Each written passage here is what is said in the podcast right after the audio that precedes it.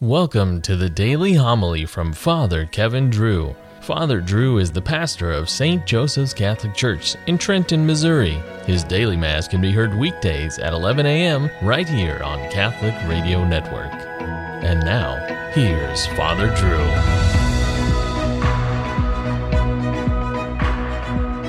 A reading from the Acts of the Apostles. Stephen, filled with grace and power, was working great wonders and signs among the people. Certain members of the so called synagogue of freedmen, Cyrenians and Alexandrians, and people from Cilicia and Asia came forward and debated with Stephen, but they could not withstand the wisdom and the spirit with which he spoke. Then they instigated some men to say, We have heard him speaking blasphemous words against Moses and God. They stirred up the people, the elders and the scribes, accosted him, seized him, and brought him before the Sanhedrin. They presented false witnesses who testified, This man never stopped saying things against this holy place and the law.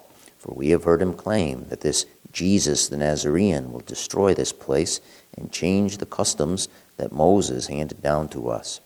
All those who sat in the Sanhedrin looked intently at him and saw that his face was like the face of an angel. The word of the Lord. The Lord be with you. Reading from the Holy Gospel according to John. After Jesus had fed the 5,000 men, his disciples saw him walking on the sea. The next day, the crowd that remained across the sea saw that there had been only one boat there, and that Jesus had not gone along with his disciples in the boat, but only his disciples had left. Other boats came from Tiberias, near the place where they had eaten the bread, when the Lord gave thanks. When the crowd saw that neither Jesus nor his disciples were there, they themselves got into boats and came to Capernaum looking for Jesus. And when they found him across the sea, they said to him, Rabbi, when did you get here? Jesus answered them and said, Amen, amen, I say to you, you are looking for me, not because you saw signs, but because you ate the loaves and were filled. Do not work for food that perishes, but for the food that endures for eternal life, which the Son of Man will give you for on him the Father God has set his seal. So they said to him, What can we do to accomplish the works of God? Jesus answered and said to them, This is the work of God, that you believe in the one he sent. The Gospel of the Lord. The Jewish diaspora, the dispersion, started in 587 BC when Jerusalem's best and brightest were carted off to Babylon, modern day Iraq. But the Persians, modern day Iran, overtook the Babylonians some years later, and the Persian king told the Jews, Well, you can go back to Jerusalem now. The interesting thing, though, is that most of the Jews, they stayed in Babylon. In their short tenure there, they, they carved out a pretty nice life for themselves. Why did they want to go back to Jerusalem? Most of it had been sacked. The temple had been destroyed. So Jews were dispersed all over the world. The synagogue of freedmen, mentioned in today's passage from Acts, were Jews from Rome. They were brought there as slaves after the Romans sacked Jerusalem in 63 BC, but they had subsequently earned their freedom. Alexandrians were Jews that lived in Egypt, in the great city of Alexandria, where the Greek version of the Old Testament that we use was written. St. Luke also mentioned Asia. That was the western part of modern day Turkey. Cilicia was in the southern part of Turkey. That is where St. Paul was from. Tarsus was the capital of Cilicia. Luke also mentioned that Cyrenians were there in Jerusalem. Cyrene was a Roman port city in North Africa, in present day Libya. It is mentioned in the Gospels Simon of Cyrene, a Jew in town for the Passover, helped Christ carry his cross.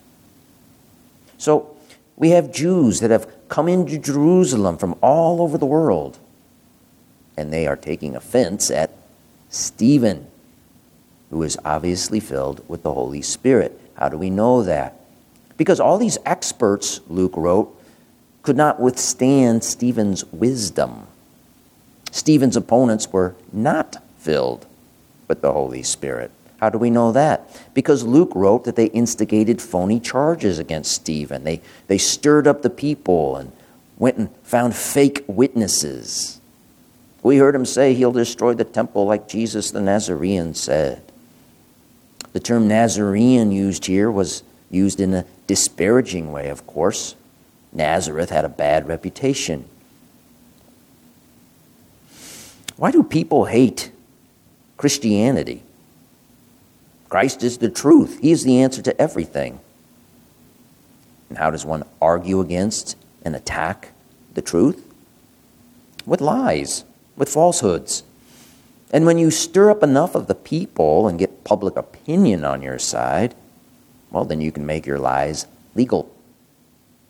You can make lies the law of the land. But just because you make something legal, does that make it true? about 170 years ago, they made a law in this country that said a Negro person was three fifths of a person. Was that true? No. But we think we are so much more enlightened today. Now, a certain class of persons, pre born persons, are not even considered a fraction of a person, but rather they, they are not persons at all.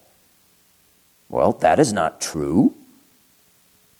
But it's the law of our enlightened, modern, de Christianized land.